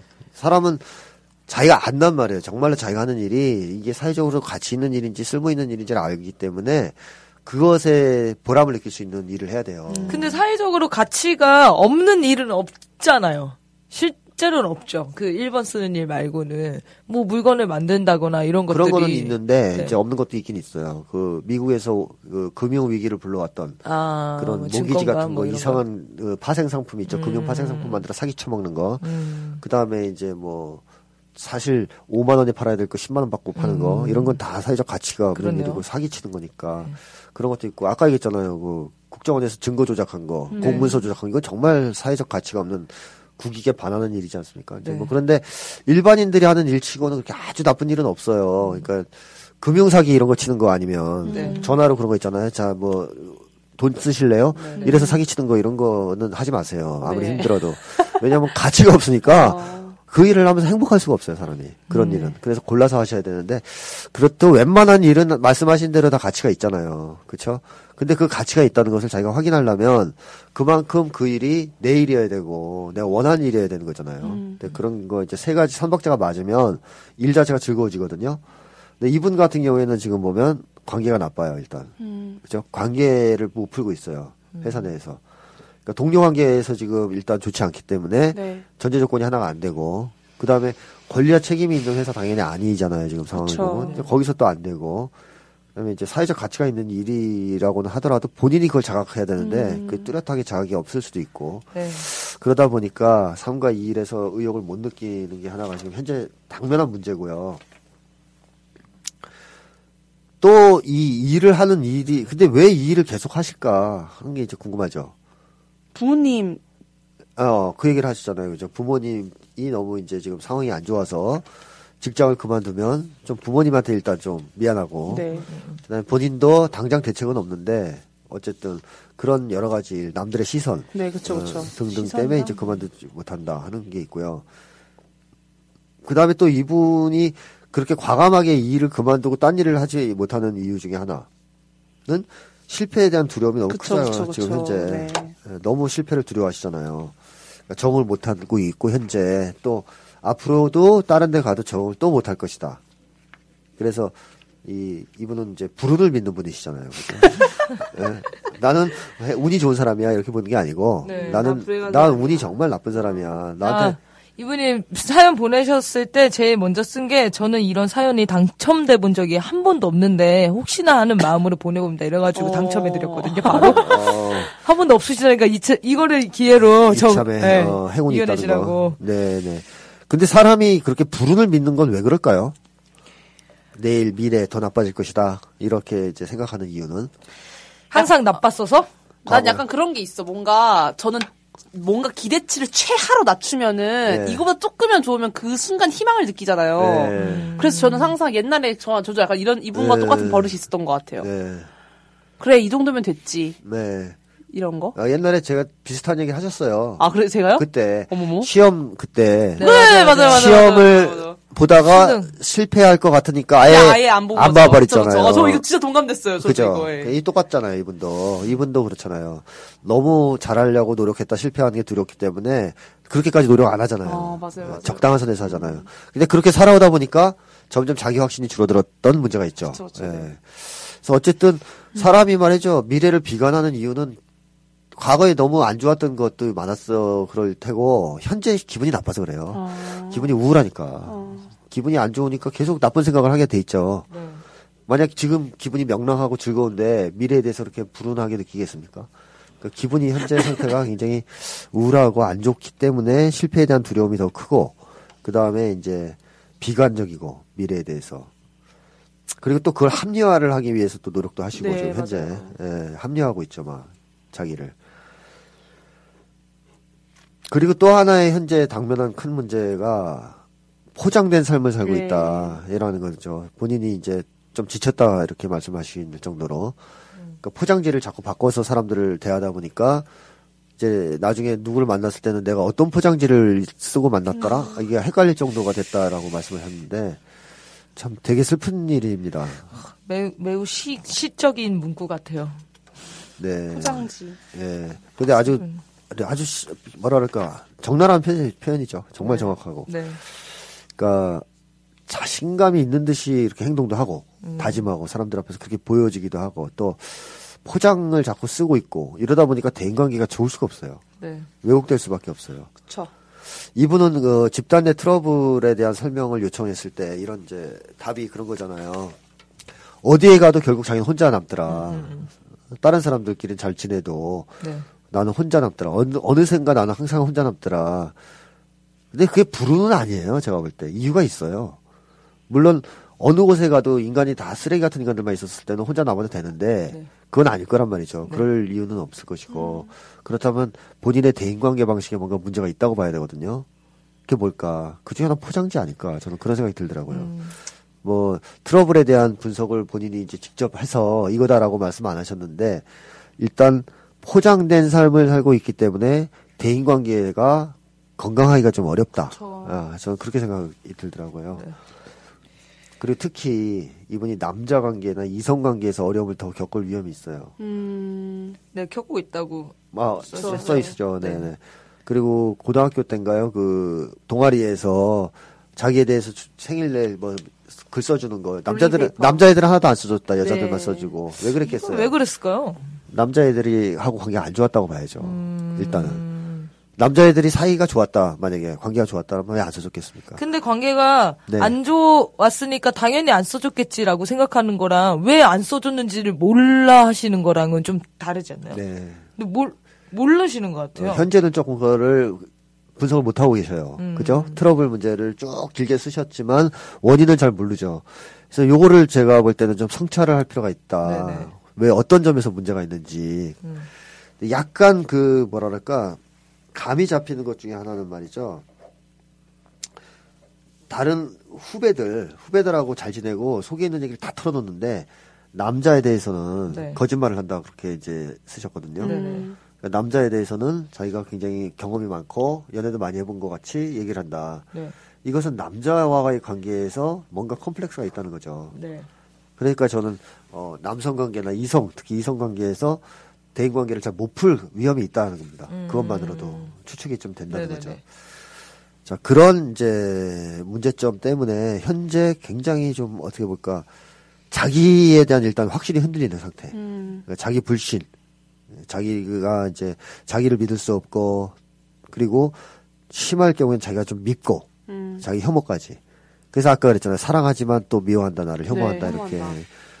이제 두 가지인데 현재 자기를 정말 사랑하고 있는 있는가라는 것은 좀 사랑해야 된다라는 어떤 강 어, 뭐랄까 당위이지 사랑하고 있다라고 보기 조금 어려운 상태인 것 같아요. 오히려 좀 혐오 쪽이 더 크다라는 느낌이 좀 들거든요. 네. 근데 왜, 왜 이렇게 되셨을까요, 이분은? 이제 방송을 12차까지 하셨으니까 두 분이 이제 이걸 밝혀내야 됩니다. 아하. 왜 이렇게 되신 겁니까, 도대체? 제가 보기엔 추가 질문 예. 트러블 다음에 바로 선생님이 아버님과의 관계를 물어보셨어요. 아, 네. 그럼 아버님과의 관계가 중요한 게 아닐까요? 아, 근데 아버님과의 관계가 뭐 그렇게 뭐 나쁘진 않은데, 네, 근데? 그렇게 문제가 없어요. 왜, 없, 왜 없어요? 왜, 왜 없냐면, 이분이 거기에 대해서 깊은 통찰에 도달하지 못한 아, 상태에서 글을 안 썼기 한 때문에 거구나. 평이하게 지금 서술을 하셔서 없는 것 같이 보이는 것 뿐이죠. 음. 그래서 제가, 아, 아까 지나가면서 농담으로 그랬지만, 이 방송에 사연 보내시기 전에 누구에게나 어린 시절에 상처가 있다. 하고, 그 다음에 불안증 폭 사회나 트라우마 항목 사회 중에 하나, 음, 두 중에 하나를 이제, 그러니까 쉽게 하면 두 권, 네. 어, 자기 분석하는 거, 사회 분석하는 거 한 권씩은 읽고, 어, 자기 분석을 해서 사연을 보내시면 훨씬 수준 높은 사연을 어. 보낼 수 있고 상담도 훨씬 더 좋은 상담을 받을 수도 있을 것 같아요. 그래서 음. 그 책상이 아까우면 제가 꼭 책을 팔라고 이런 게 아닙니다. 아까우면 도서관에 가서 빌려서라도 네, 네, 네, 네. 그두 개 정도는 한 번씩 보시고 자기를 한번 돌아보고 사연을 좀 보내면 네. 되게 좀 수준 높은 사연이 올 수 있을 것 같아요. 좋습니다, 선생님. 좀- 홍보하겠습니다. 네네. 근데 어쨌든 이분은 이제 일단 보내셨으니까 그 아버지 얘기가 나왔으니까 먼저 하겠습니다. 그러면 네. 아버지 얘기를 하셨잖아요. 보내신 사연에 아마 아버지 되게 문제 없죠. 바람 피신 거? 아니, 그것도 바람을. 피신 게 아니고 추측, 추측. 어, 추측이죠. 어릴 때 그냥 추측이에요. 바람을 횡령? 횡령. 자, 그것도 추측이에요. 네, 추측이죠. 네, 다 추측인데. 인데 제가 궁금한 건 그런 추측을 왜 했냐는 거죠. 즉 아버지가 도덕적으로 문제가 있을 거라는 추측을 왜 어릴 때부터 지금까지 계속 하고 있냐는 거죠. 그렇죠, 그렇죠. 근데 그런 부분에 대한 설명이 나와 있지가 않아요. 그러니까요. 왜, 그러니까 왜냐하면 그게 자기 분석을 하기가 힘든 상황이니까 깊이 있게 못 들어가서 그래요. 그러니까 그 감만 쓴 거예요 지금 어. 본인이. 그러니까 아버지에 대한 도덕적인 의심 있단 말이에요 분명히 어릴 땐 바람 폈을 것 같은 의심을 했고 또 최근에 횡령을 했을 것 같은 느낌이 좀 들고 어떻게 그런 근데 무슨 근거가 없어. 그냥 근거는- 느낌이라고. 근거는. 없죠. 아버지가 이제 집에 잘 안 들어오고 그래서 이제 그렇게 생각하실 수도 있는데 더 있을 겁니다. 분명히 뭔가 그런 의심을 하는 건 그냥 하는 게 아니거든요. 그래서 그런 데 대해서는 좀 더 조사를 하셔야 돼요. 그다음에 아버지가 일단 또 하나의 문제점은 이분이 이거는 방송을 들어서 이미 분석이 좀 수준이 올라가서 하나 하신 말씀 있죠. 방송을 듣다 보니 아버지가 비겁 한 사람, 비겁자 선생님 편을 빌자면 네. 이쪽이? 겁쟁이, 아, 네. 겁쟁이라고 이제 말씀. 그거는 방송을 들으니까 벌써 이 정도 나오잖아요. 어, 네. 그러니까 책 읽고 하- 사연 보내면 훨씬 잘 할 거라는 그쵸, 거죠, 네. 제 생각은. 자, 근데 아버지가 좀 무력하고 약간 비겁한 사람인 거는 확실해요. 음, 왜냐하면 아버지가 무력한 모습을 보였을 때, 음. 나약한 모습을 보였을 때 굉장히 화를 많이 냈다 그랬죠. 어. 그거는 이유가 없죠. 자기가 그러니까 그런 거예요. 음, 자기가 무력하고 나약하기 때문에 그걸 못 보는 거거든요. 그래서 자식이 이제 그렇게 행동을 했을 때 굉장히 화를 내신 거고, 그 다음에 이분이 아버지와의 관계가 좋다라고 얘기를 했잖아요. 네. 근데 정말 좋은 것 같아요. 그냥 저렇게 물어보시면 아닙니다. 뽀뽀를 뽀뽀를 많이 해주셨다 그랬어요. 뽀뽀를 제일 많이 하는 건 강아지예요. 키워보면 진짜 많이 할 때 얼굴 다 핥아요 와서. 맞아. 지금은 굉장히 헌신적이시고 늘 저에게 사랑한다고 표현한다고 하신대요. 네네. 그래서 이 아버지가 무기력해지면 선신적으로 변해서 이것도 나빠요. 음. 저는 이것도 나쁘다고 생각합니다. 그러니까 무기력하지 않고 잘 나갔을 때, 좋았을 때 뽀뽀 많이 해주고 사랑을 많이 해줄 수 해줬는데 만약에 이제 무, 무너지면서 그게 약화됐다면 차라리 이해가 되잖아요. 아, 그쵸, 네. 근데 몰락하고 나서 그렇게 가정적이고 사랑을 해주는 쪽으로 변했으면 아버지가 할 일이 없어서 그런 거예요. 좀 심하게 얘기하면 집안에서조차 쓰러질 수는 없으니까 조금 관심을 보이는 것도 있죠. 아니, 물론 좀, 좀 제가 심하게 얘기한 측면도 있는데 그렇게 좋은 패턴은 아니라는 겁니다. 사람이 몰락하고 나서 이렇게 좀 특별한 이유 없이 네. 자, 근데 결정적으로 이분이 무슨 얘기를 하셨냐면 이분이 위로를 처음엔 아버지가 해주지만 그 위로에 반응을 하지 못하고 계속 힘들어하면 화를 낸단 말이야 아버지가. 네네네. 네. 그거는 건강한 패턴 아니거든요. 네. 일단 그래서 이분이 말 자체에 나와요 모순이.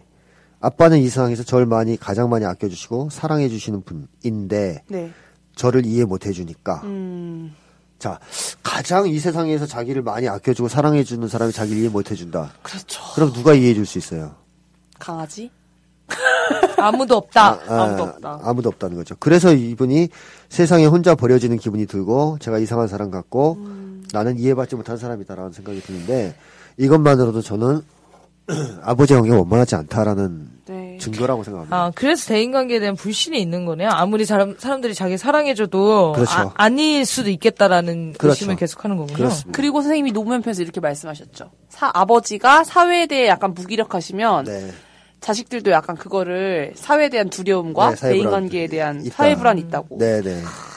그러니까 이분도 그 영향을 받은 데다가 네. 아버지를 도덕적으로 의심할 정도로 어느 정도의 불신이라든가 음. 뭐가 있어요. 그런 게 이제 형성이 돼 있고 그 아버지가 또 자기를 진짜로 이해해 주는 사람도 아니었어요, 사실은. 음.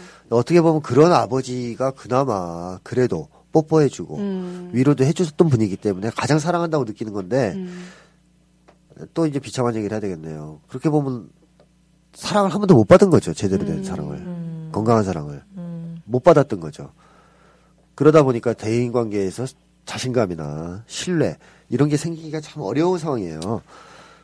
그러니까 이분이 타인의 평가나 타인의 지- 비난에 연연해할 수밖에 없는 어떤 어린 시절 부모 관계가 있는 건 확실하죠.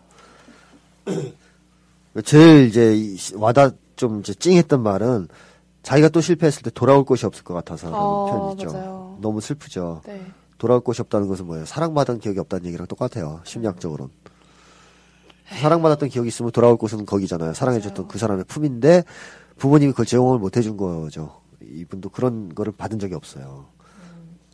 어머니도 마찬가지예요. 제가 볼 때. 네. 어머니도 이분은 그래도 엄마는 나를 사랑했다 이렇게 썼잖아요. 그죠? 주변 사람들한테 하는 말을 들었다 그러네요. 네. 뭐 딸은 진짜 꼭 있어야 한다. 제가 있어서 너무 좋다. 근데 왜 그걸 주변 사람들한테 하냐고요. 그러니까요, 어머니. 그죠? 왜. 왜 본인한테 직접 얘기를 안 해주시고 왜 주변 사람들한테 그런 얘기를 하냐고요. 그거는 사실 딸을 사랑해서 칭찬하는 것도 있지만요. 그런 딸이 있어서 나는 훌- 행복한 사람이야 하는 자기 자랑일 수도 있어요. 그쵸, 예. 근데 이분이 이제 너무 없으니까 그런 거라도 봐- 해야 어머니도 날 사랑했다라고 느끼니까 이제 그걸 붙들고 있을 수도 있는데 이 어머니는 남동생을 편애했잖아요 또. 음. 네, 맞아요. 예, 그래서 남동생이 마마보이가 되어버렸죠. 여기선 효자로 묘사를 하고 있는데 이분은 엄마 일이면 난리가 나요. 예, 난리 나요. 그 마마보이예요. 마마보이. 효자와 마마보이의 정말 차이점. 차이, 차이. 한 끗 차이네요. 어, 그, 한 끗 차이인데 도저히 이 뛰어넘을 수 없는 차이죠. 그 한 끗은. 극복이 안 됩니다. 네, 네, 네.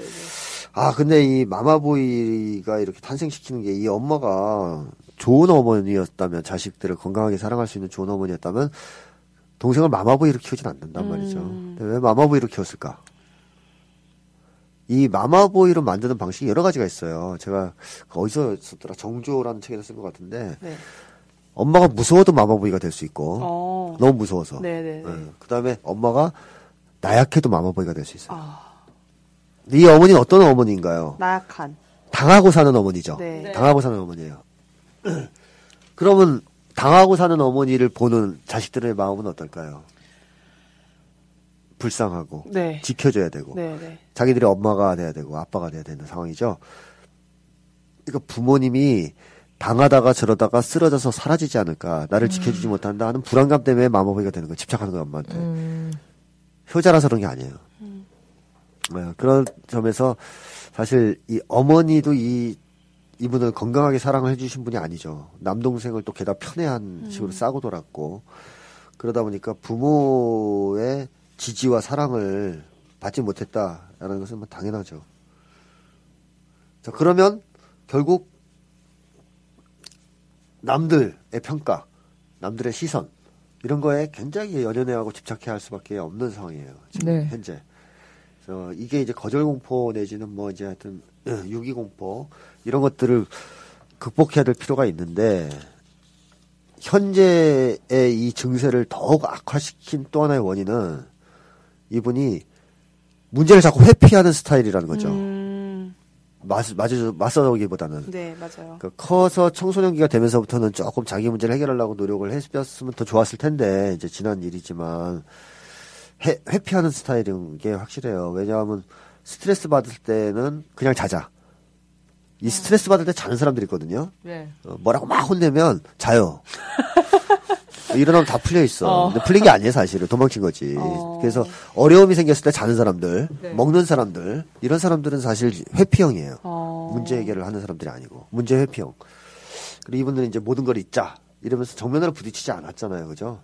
그래서 옛날에 사건들도 보면 항상 그래요. 문제는 화장실에서 친구가 그 문제고 도망친 어릴 때 초등학교 때 사건, 네. 그 다음에 또 책을 하나 살짝 찢어서 가져왔던 사건을 관찰하면 특징이 뭐냐면 권리식이 없다는 거죠, 이분이. 음.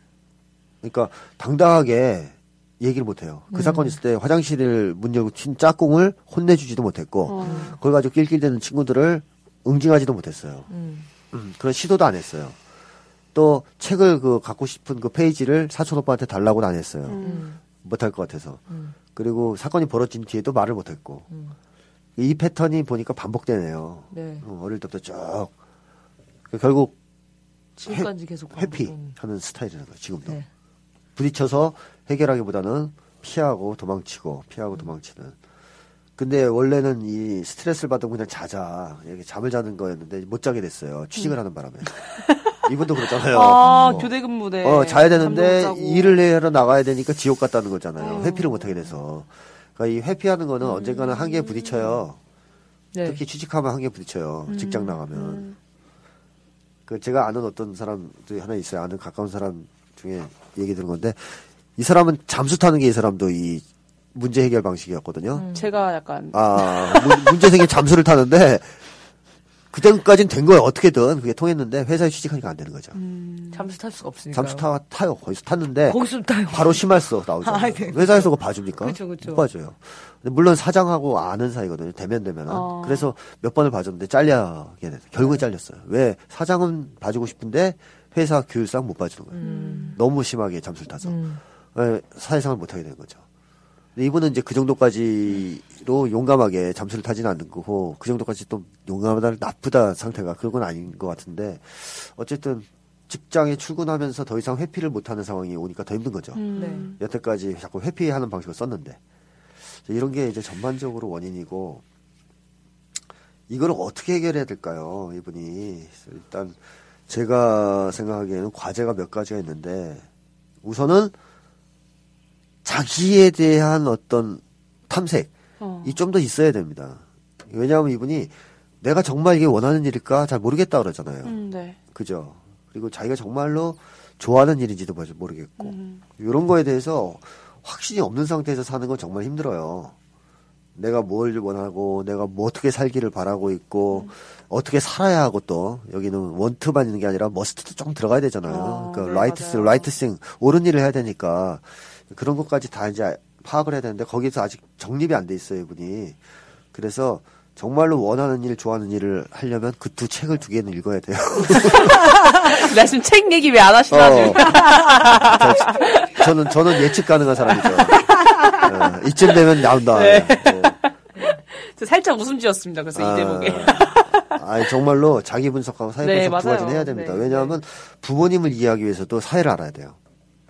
왜냐하면 제가 이 방송 처음 시작할 때만 해도 그 성적이 안 좋아서 때리는 부모, 네. 혼내는 부모가 그냥 예외적인 이상한 부모라고만 생각했거든요. 음. 근데 많다는 거를 확인하게 됐어요. 점점 제 예상보다 훨씬 더. 아, 그러니까 이게 신자유주의가 무섭다라는 생각이 드는 거예요. 신자유주의가 이렇게 부모들을 바꿔놓을 수가 있구나. 그리고 우리의 어린 시절을 이렇게 완전히 망가뜨릴 수가 있구나. 그렇다면 자기 부모가 자기를 그렇게 학대해서 어린 시절에 어떻게 보면 정신적으로 악화시켰는데 그 부모에 대해서 제대로 이해하려면 사회를 모르고서는 이해가 안 됩니다. 왜 그런 행동을 하셨는지. 그래서 사실은 사회도 알아야 돼요. 어느 정도. 사회도 알고, 그 다음에 자기에 대해서 거기서 좀 부모님도 알고, 나도 알고, 이런 것들을 쭉 알아야 내가 정말 원하는 게 뭘지, 내가 잘할 수 있는 일이 뭘지, 좋아하는 일이 뭔지, 난 어떻게 살고 싶은지, 이런 거에 대한 어떤 자기 확신을 가질 수가 있지 않습니까? 그게 없는 상태에서는 살 수가 없어요, 사람이. 힘들어서. 어, 자기 중심이 잡혀야 돼요, 일단. 그게 맞든 틀리든. 일단 잡혀야 돼요. 그래서 그거를 한번 하기 위한 노력을 하셔야 된다. 그렇지 않으면 계속 자기 불신과 자기 회의에 계속 빠져 있을 수 있다. 그리고 이게 심해지면 자기 혐오, 네. 어, 더 심해질 거고요. 맞아요. 그 다음에 또 하나의 과제는 이, 이것도 정말 중요한 과제인데 고독감을 해결하셔야 됩니다. 아, 어, 좀 혼자 있어요. 철저하게. 그 표현 있죠. 내 세상에 내 편은 하나도 없다. 음. 그런 표현 쓰셨죠. 그런 느낌. 그 다음에 자살을 생각할 때 왜 못 죽었다 그랬습니까? 아무도 슬퍼할 사람이 없을 것 같아서. 그거만큼 이 처지를 정확히 보여주는 게 없죠. 내가 죽었을 때 슬퍼할 사람이 하나도 없다. 그것 때문에 못 죽는다는 게더더 그런 슬프죠. 것 같아요. 더 슬플 죽을 것 수도. 없어요. 네. 그게 슬퍼서. 왜 한 번도 나는 곧 누구와 관계를 좋은 관계를 맺어서 사랑하고 사랑받으면서 살아본 적 없다 음. 이거야. 그러니까 죽을 수도 없어 그게 억울해서 지금. 근데 그렇다고 해서 그게 담보되지 않는다면 언젠가는 또 자살할 생각이 또 들 겁니다. 그죠? 음. 근데 내가 죽었는데 슬퍼할 사람 만들어야죠. 그래야 우리가 살 수 있는 거 아니겠어요, 그죠? 내가 죽으면 그 여기 있는 사람만 해도 벌써 죽음에 대한 생각 버렸을 거란 말이죠. 제가 슬퍼할 테니까. 네. 그러니까 슬, 어, 선생님이 슬퍼하실 거야. 그래서 못 죽겠어. 이렇게 되잖아요. 그런 것처럼 그런 관계가 만들어져야 되는데 그런 관계를 만드는 노력을 시도해야 됩니다. 그래야 무력감 해결돼요. 아무것도 내 힘으로 할 수 없고 이 불운 이 나한테 계속 불운이 닥쳐올 거고 이런 거에 대한 두려움도 완화될 수 있고 그래서 열쇠입니다. 이 고독감 해결하는 게 어떻게 해야 되냐? 친구도 사귀어야 되는데 이분은 또 친구가 없고 희한하게 동생들만 있더라고요. 그러게. 예, 그러니까 또래 관계도 그렇게 원만하지 않다는 얘기예요. 이건 부모님 관계 안 좋다는 반증이죠. 근데 하여튼 이 고독감을 해결하기 위한 노력을 해야 됩니다. 뭐 동호회를 가입하시든 아니면 뭐 뭘 하시든 하여튼 찾아야 됩니다. 이런 거는. 뭐 저번에 뭐 만든다 그러지 않았어요? 치유 모임? 네, 만들어 만들어 볼 생각입니다. 만들면 꼭 나오세요. 예, 그런 거 그런 거 만들어서 그런 데서라도 좀 같이 활동을 하시든가 해서 이 고독감에서 조금 탈출이 돼야 됩니다. 아, 근데 건강한 집, 그 이런 집단이 진짜 많지가 않아요. 이분이 또 어디 선택해서 가실지 모르겠는데. 그러니까요. 혹시 들어갔다가 상처, 더, 악, 상처. 어, 더 악화가 될 것 같아서 네, 그런 네. 기억들도 좀 있으시고 하다 네, 보니까. 예, 또 이상한 상담가 만났었고. 근 좀 그래, 그건 그래서 이. 뭐, 청남에서 맨날 방송만 하지 말고, 네. 그런 모임도 좀 알선도 하고, 네. 음. 지원도 해주고 할 필요도 있을 것 같고요. 자, 어쨌든, 네, 그런 데가 만들어지고, 뭐, 집단 상담 이런 거 하면은 제가 또 아는 선생님들이 있으니까 도와달라고 또좀 할 수도 음, 있고, 자, 그렇죠. 또 고독감 해결하는 쪽에 노력을 하셔야 돼요. 계속 혼자 살면 안 됩니다. 그리고 연대를 하고, 연결이 돼야 돼, 사회랑 자꾸. 그런 노력을 해야 되고, 그 다음에 이제 그 과정을 통해서 뚜렷한 자기 정체성을 확립해 나가서 잠재력을 키워야 되겠습니다. 그렇죠? 그러니까 타인들의 시선이나 사회 평가에 연연하지 않으려면 어떻게 됩니까? 자기가 뚜렷하게 정립돼 있어야 돼요. 자기의 확신이 생기고 네. 그래야 나는 다른 사람들의 시선 이런 걸 이겨낼 수 있는 힘이 생기는 거예요. 나한테 포장지도 안 쓰고. 안 쓸 수 있고 그래야 대인 관계도 좋아지고 네. 그러니까 여기까지 이제 나가야 되는 것이 지금 현재의 중요한 과제인 것 같거든요. 이분이 잠재력이 없는 분은 아니에요. 보면 뭐 공부 대충 해도 2, 3등은 3, 4등 하고. 3, 4등을 하셨다면서요. 이거 대단한 실력인데요. 진짜 대단하시 어, 부럽네요. 대, 충 해도 3, 4등. 아, 옛날에 그 생각이 납니다. 그 제 친구 저도 머리가 아주 좋은 사람은 아닌데 에이, 선생님. 네, 아주 제 친구가 네. 둘이서 이제 같이 공부를 하잖아요. 근데 이 녀석 주장은 그래요. 자기는 여덟 번을 읽었다는 거예요. 어. 그 책을 정독을 하면서 네. 그만큼을. 근데 나는 그거를 이렇게 슬슬 넘기더라는 거야. 지금 옆에서 보는데. 그럼 나중에 물어보면 자기 기억이 하나도 안 나는데 전 기억을 하더라는 거예요. 그때의 절망감을 네가 이해하니? 뭐 이런 적도 있어요, 저한테. 제 친구도 저 그런 적 있었는데, 저한테. 어, 그래요? 어, 어, 이분도 그런 스타일이에요. 그러니까 지금 이 여덟 번 읽은 사람은 아니고 대충 봐도 그쵸, 그쵸. 2, 3등 하시는 분이에요. 어느 정도 재능이 있는 거거든요. 여러 면에서. 그 잠재력이 지금 살아나지 못하는 거죠. 그쵸. 전혀. 전혀 살아나지 못하는 거죠. 두려워하고 계속. 그래서 이 여러 가지 문제를 해결하기 위한 노력을 시도해야 되고 제일 제가 볼 때 관건은 뭐냐? 고독감을 해결하는 거고 거기에서 책 두 권을 읽는 겁니다. 아, 아, 그러니까 자기 확신을 회- 회복하기 위한 노력 있죠. 제 생각에 두 권을 읽고 다시 사연을 정리해서 아마 한 번 더 보내주시면 네. 더 훨씬 더, 더- 좋은 더 상담일 것 있죠. 같아요. 예. 예. 그래서 정말 자기가 원하는 거 좋아하는 일을 찾아야 돼요. 그리고 이분은 부모에 대한 죄책감 때문에 일을 그만둘 수 없다. 이것도 넘어서야 돼요. 부모에 대한 죄책감을 가질 이유가 없어요. 지금 이분이. 왜냐하면 부모님이 정말로 이분을 정말 잘 키워주시고 사랑하셔서 이분이 생계를 책임져야 되는 상황이 아니에요. 제가 볼 때 지금. 물론 생계를 그만두면 부모님이 힘들어질 수는 있겠죠. 네. 힘들어질 수는 있겠지만 그렇다고 그것 때문에 이분이 정말로 자기가 하기 싫은 일을 죽을 때까지 해야 되고 그런 건 있을 수 없는 일이죠. 그렇죠? 근데 집에서 부모님과 충돌이 있으면 동생이 부모님과 연합해서 아마 굉장히 힘들 겁니다 상황이. 동생은 마마 보이기 때문에 이 방송 듣지 말라 그랬어요 동생한테. 저한테 뭐라 할 겁니다. 근데 어 어쨌든 그렇기 때문에 집에서의 충돌이 있으면 동생까지 연합해서 힘들 수가 있어요. 그러니까 부모님들이 약간 방임형이고 제가 볼 때. 쭉 내용을 읽어보면 약간 방위명이고 그 다음에 지지적이지도 않고 그다지. 그다음에 그렇지만 아주 또 뭐 그렇다고 해서 뭐 악하거나 못됐거나 이런 스타일은 아니잖아요 부모님이 그러니까 가정에서도 잘 노력하면 풀릴 수 있는 가정이긴 해요. 근데 문제는 이제 본인의 힘이 지금 마음의 힘이 너무 약해서 그걸 감당하기는 힘들고 제일 중요한 것은 본인이 가지고 있는 이 고독감을 이제 사회적으로 좀 해결하는 게 필요하다. 네, 집안에서 해결할 수는 없겠고 사회적으로 해결하는 게 좀 필요하고 그 다음에 자기의 중심을 좀 잡는 게 필요하다 이런 거죠. 네. 네. 네, 저 같은 경우에는 어, 선생님께서 지금 자기 탐색 말씀하시고 그 다음 트라우마 한국 사회랑 누구나 어린 시절에게 상처가 있다 이거 말씀하셨잖아요. 근데 자, 저 같은 경우에는 일단 트라우마 한국 사회를 먼저 읽었어요. 네. 그래서 세상 분석, 사회 분석을 하는 거를 약간 좀 넓게 이런 넓은 걸 뭐라 그러죠? 거시. 거시적으로 그렇죠 그렇죠 거시적으로 뭔가 좀 봐요 그래서 아 이게 이런 패턴으로 부모님과 나의 관계가 그리고 네. 사회와 나의 관계가 이런 식으로 이루어졌구나라는 걸 판단을 한 다음에 네. 누구에게나 어린 시절에 상처가 일, 일, 일- 있다 있다. 그거를 읽으면서 이 자기 탐색의 저 같은 경우는 보면서 아 나를 분석하고 아 내가 이런 유형이구나 아 내가 이런 면이 있었어 맞아 어린 시절에 이런 게 있었어 하면서 저를 받아들이는 것 온전히 네, 네. 그러면서 문제점이 뭔지 인식을 하고 그게 회피하는 게 아니라 그거 그거부터 그 책을 읽는 것부터가 회피하는 게 아니고 받아들이는 거잖아요. 네, 그렇죠. 또 그러고 나서 다시 트라우마 한국사를 다시 읽었거든요. 어. 그러면서 부모님과의 관계를 다시 재정립. 아, 내가 이런 면이 있었는데 사회는 이렇게 바랬고 부모님은 이래서 나한테 이렇게 됐구나. 네. 이러면서 자기 탐색이 이루어지고 뭔가 문제점이 하나씩 더 보이면서 좀 저는 저 같은 경우 더 개선해 나가는 개선점이 되었던 것 같거든요. 네, 네. 잘한 건가요? 잘한 잘한 거죠. 패턴이죠? 그 LA 프롬이 계속 강조하는 게 그겁니다. 부모는 사회의 대리인이라는 거예요. 음. 그러니까 부모를 알고 싶고 부모를 극복하고 싶으면 사회를 극복해야 된다는 네. 거죠.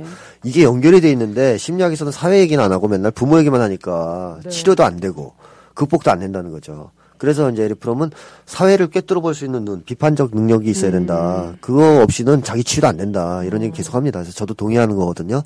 감사합니다. 어, 한국 사회를 모르고 한국 사회가 우리 부모를 어떻게 만드는지 모르고 우리의 삶을 어떻게 망가뜨리는지 모르는데 어떻게 자기 치유가 됩니까? 안 되죠.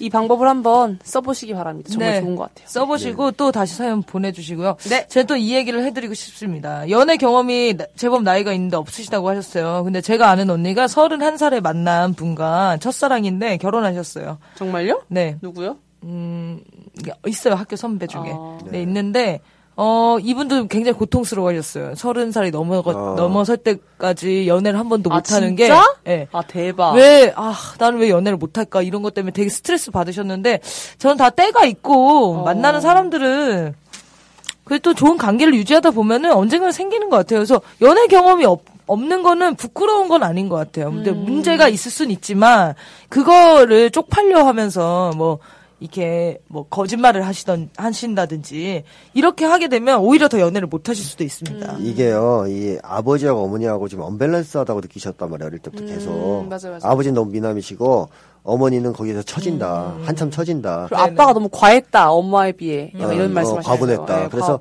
아버지가 안 들어오면 바람 핀다고 생각하는 것도 그 이유가 있을 수 있단 말이에요. 네네네. 그러면 이게 뭐가 되냐면 불안해요. 어. 아버지가 뛰쳐나갈까봐, 음. 버릴까봐, 자꾸 어머니를. 그 패턴을 보고 자라면서 어머니랑 동일시하면, 남자, 불어- 남자를 대할 때 불안하는군요. 굉장히 힘들어 할 수 있어요. 네. 그쵸. 내가 네. 처지고, 남자는 네. 한창 아버지처럼, 이런 두려움이 생겨버려면, 이분이 남자들한테 솔직하게 대할 수가 없단 말이에요. 음. 굉장히 포장을 더 심하게 할 수도 있어요. 하긴 지금도 자기 자신에 되게 자신감이 없으신데. 예, 특히 남자 관계가 더 어려울 거라고 제가 얘기했던 거죠. 그래서 네. 그렇기 때문에 남자 관계, 이성 관계를 풀기가 더 어려우니까 때가 된다고 해결되는 문제는 아닌 것 같고 그런 데에서 좀 자기 탐색을 좀더 깊이 들어가 볼 필요가 있어요. 네. 네. 네. 아, 역시 선생님은 진짜 어떻게 사연만 보시고 이렇게 분석을 잘 하시죠? 없으시면 역시 선생님은. 없으면 제가 안 그. 두 권을 읽었단 말이죠. 쓰셨단 말이죠. 네, 제가 써- 쓰셨단 말이죠. 그 읽는 걸 넘어서서 썼단 말이죠. 아, 아무튼, 어, 이분이 가장 두려워하는 것이 있다면, 이라는 질문에 무능력하고 무가치한 것, 쓸모없는 사람이 되는 게 가장 두려워, 이렇게 말씀하셨어요.